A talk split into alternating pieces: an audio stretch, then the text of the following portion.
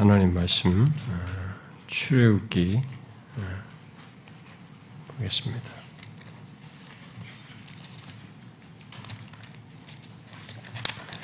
어, 출애굽기 12장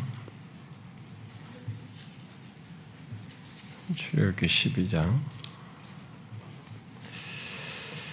음, 13절인데 우리 12절부터 14절까지 읽어봅시다. 12절부터 14절까지 우리 함께 읽어봅시다. 시작.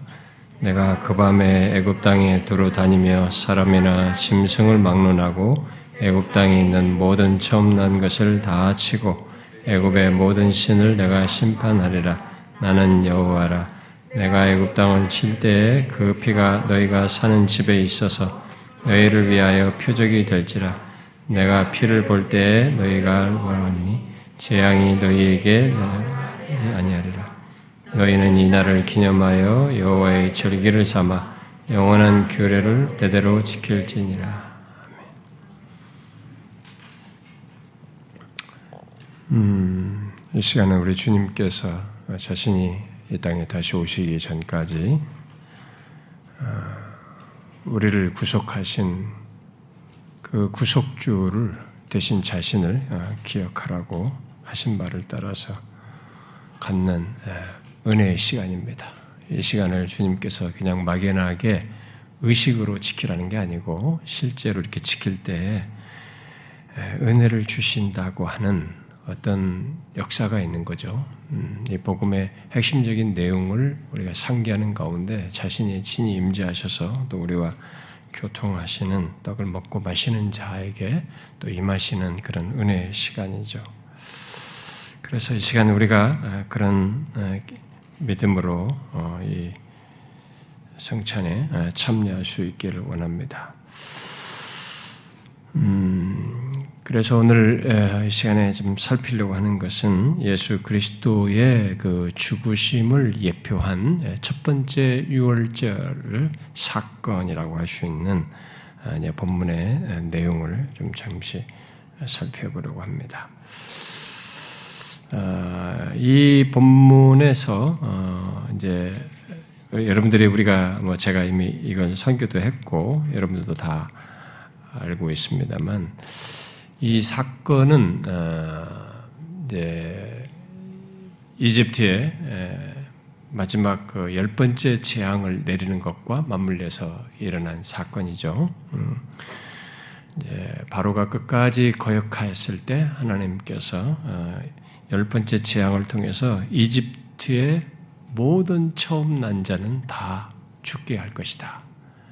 아, 가축이나 아, 각 집의 장자든 예외 없이 처음 난 자는 다 죽게 할 것이다. 라고 말씀하셨습니다. 그때 하나님께서, 음, 어, 그 밤에 한 가지 조건 아래서 어, 이스라엘의 그 처음 난 자들은, 처음 난 것들은 죽지 않도록 하겠다라고 말씀하셨죠. 그래서 처음 난 자, 특별히 이제 장자를 이제 이렇게 살림으로써 장자는 내 것이다 이런 말씀도 하셨고 그랬는데 결국 장자는 이 집의 대표인 거죠. 장자를 처음 난 것을 살린다는 것은 그 집의 전체를 말하는 것이겠죠. 예, 전체를 살리시는 겁니다. 결국 이집트의 장자 처음 난 걸 죽인다는 것은 이집트 전체를 죽인다는 의미인 거죠. 네, 그런 차원에서 이제 그런 일이 있을 것이다 얘기해서 단 한 조건입니다. 음, 그게 뭡니까? 아, 집에 인방과 양분설주에 이렇게 피를 바른 거죠. 양의 피를 발라서 피가 발라진 조건 아래서 그 집은 네, 죽음이 관통하지 않고 생명을 얻게 될 것이다. 라고 말씀하신 것입니다. 이 말씀하시고 어, 실제로 그 날이 왔죠. 진짜 그 날이 왔습니다. 아, 이집트에 곡소리가 나기 시작했죠. 이집트 땅에는 곡소리가 나는 그런 상황이죠. 아, 그래서 이집트에는 이집 땅의 그 모든 그 광대한 이집 땅 안에 처음 난 것들은 예, 왕의 아들로부터 짐승에 이르기까지 다 죽게 되는 그런 일이 일어나게 됐습니다. 그러나 누구든지 어느 집이든지 집에 이게 문설주에 어, 피가 발라져 있고 이게 뿌리고 발라져 있는 그 집에는 아무리 없었습니다. 오늘 13절 말씀대로 내가 피를 볼 때 넘어가리라 라고 한 대로 진짜 죽음이 넘어갔습니다. 아, 여러분이 한번 이제 생각을 해 보십시오. 우리에게 익숙한 내용입니다. 교회 다니는 사람들은 이 장면을 잘 압니다. 근데 스토리로 듣습니다, 우리가. 근데 현장으로 좀 가봐야 됩니다. 현장으로 한번 생각해 보십시오. 그 상황을 실제 경험한 사람들이 어땠을까요? 그 상황을 직접 경험하는 그 순간에 그 사람들은 어땠을 것 같습니까?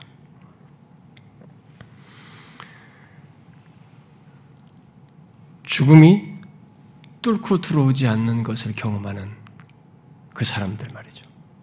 이 안에 구성원들은 뭐 상태가 다 다양할 수 있습니다. 뭐 엉망인 사람도 있을 것이고 뭐 그 전날까지 뭐 어?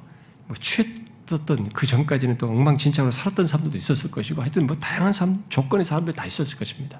그런데 일단 문 앞에 이게 피를 발랐을 때 거기에 죽음이 뚫고 들어오지 않고 살게 되는 이 경험을 하는 그 순간에 그 집안에 있는 사람들 말이죠. 이 사람들 한번 생각해 보십시오.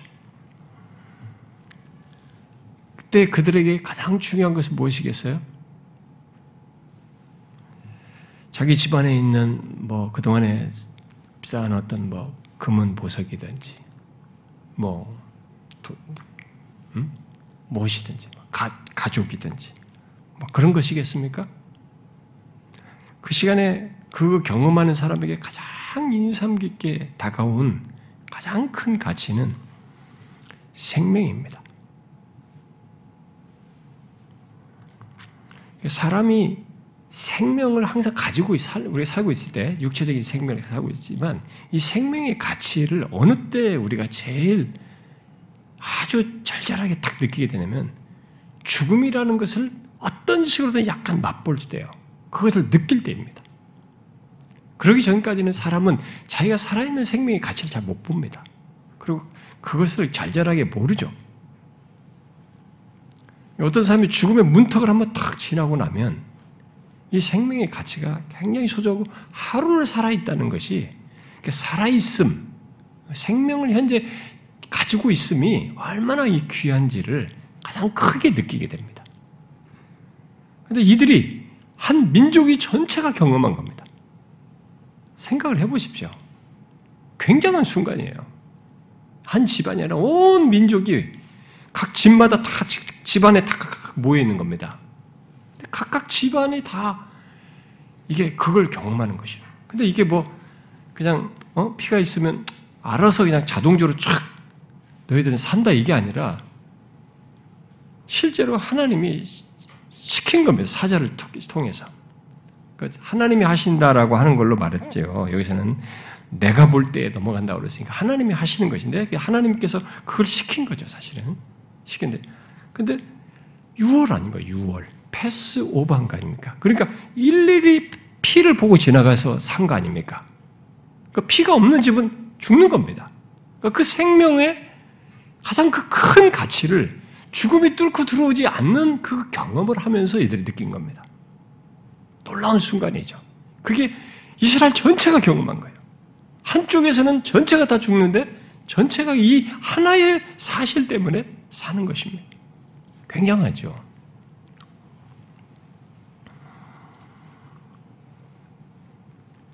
죽음에서 벗어난다는 것, 그래서 생명을 얻는다는 것, 생명을 죽음이 들어올 수 있는데 들어오지 않고 생명을 내가 그 죽을 수 있는 상황에서 얻어 살게 된다는 것. 그걸 생생하고 생생하게 확인하고 이렇게 확 느끼게 된 네, 그런 경험을 하게 된 거죠. 그런데 중요한 것은 그들의 그 귀한 생명이 어떻게 보존됐는가를 여기서 우리가 놓치면 안 되죠. 살았다, 생명이 있다 이게 아니라 항상 생명을 얻게 됐을 때, 생명을 갖게 됐을 때 이게 어떻게 해서 갖게 됐느냐라는 것을 알지 못하면 생명의 가치를 정확한 이해를 하지 못하고 그것에 대한 합당한 반응도 잘 나타나지 않는 거죠.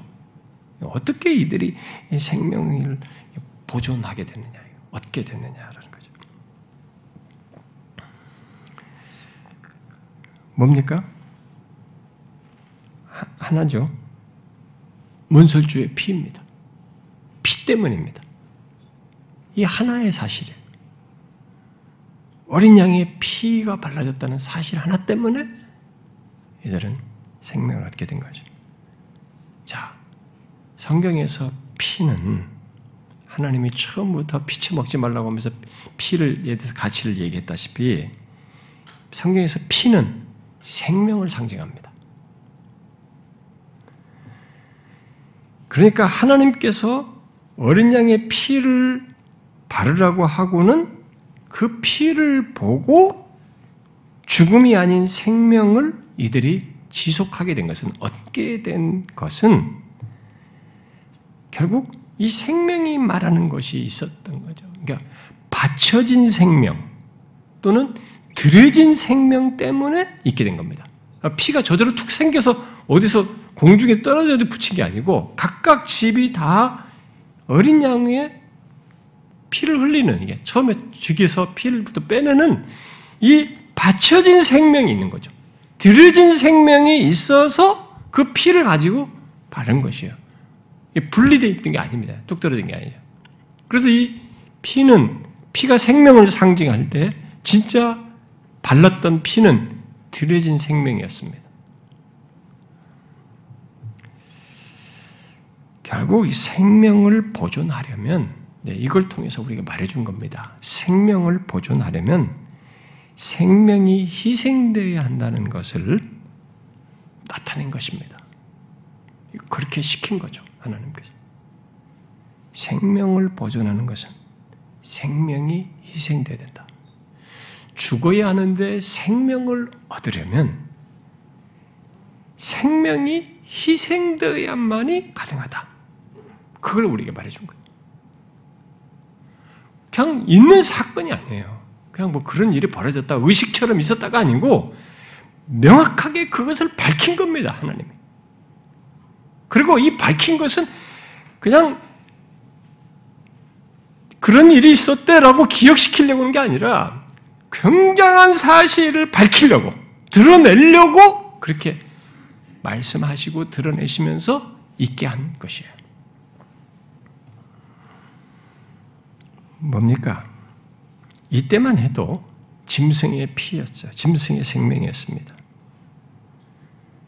근데 이것을 가지고 예표한 거죠. 상징적으로 나타낸 것입니다. 뭡니까? 하나님께서 생명을 얻게 하기 위해서 생명을 희생할 것이다. 그렇게 해서 죽어야 하는데 살게 할 것이다. 죽어, 죽어야 하는데 생명을 얻게 할 것이다. 라는 것을 여기서 딱 예표를 하고 보이고 그대로 하시는 거예요. 어떻게 그걸 드러내십니까? 역사 속에 하나님이 친히 육신을 입고 오셔서 죄 없는 분의 피 흘림을 통해서 드러내신 겁니다.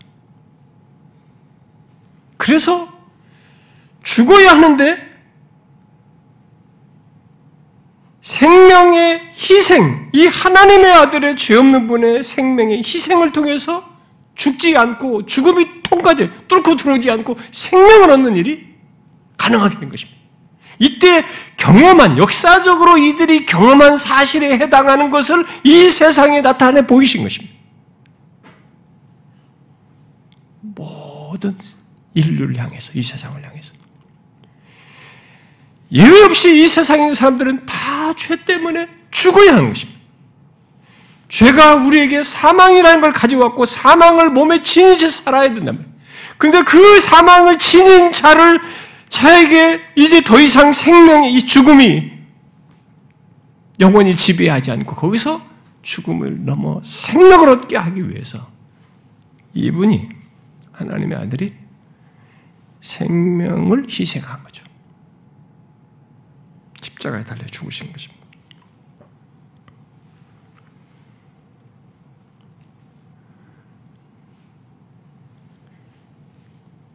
그래서 예수를 믿는 사람에게는 이 왜 예수 믿는 사람이 죽어야 하는데 생명을 얻느냐? 참 생명을 얻느냐? 딱 한 가지 이유 때문에. 문설주에 발라진 피 때문에 그들이 살았듯이 예수 그리스도의 피 때문에 사는 것입니다.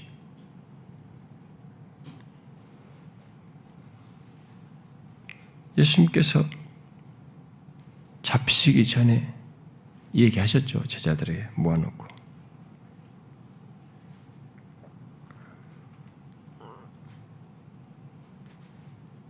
이것은 잔을 주시면서 죄사함을 얻게 하기 위해서 흘리는 바 나의 피, 곧 언약의 피니라.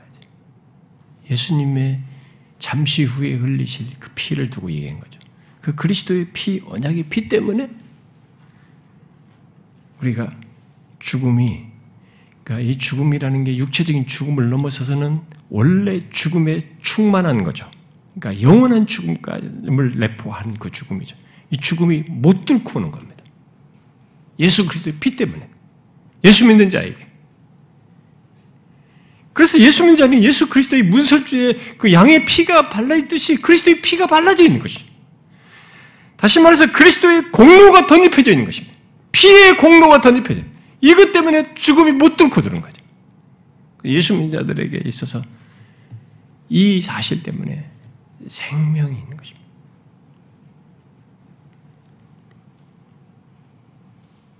우리가 이제 생각해야 될 것이 그거예요. 한 가지 그 이유 때문입니다. 여러분, 그 아까 제가 말했잖아요. 그 이스라엘 백성들이 다 방에 그피 발라놓고 방에 집에 다 있었단 몰려 있었단 말이에요. 뭐 다 양 먹고 막 이렇게 하면서 다 있었단 말이에요. 근데 이 사람들의 구성원이 상태가 어떻습니까? 어제까지 엉망진창인 사람들이 다 포함되어 있어요. 다양한 상태에 있는 사람들이 다. 이들이 자격이 무슨 특별한 자격이 있는 것도 아닙니다. 뭐 성결했던 것도 아닙니다.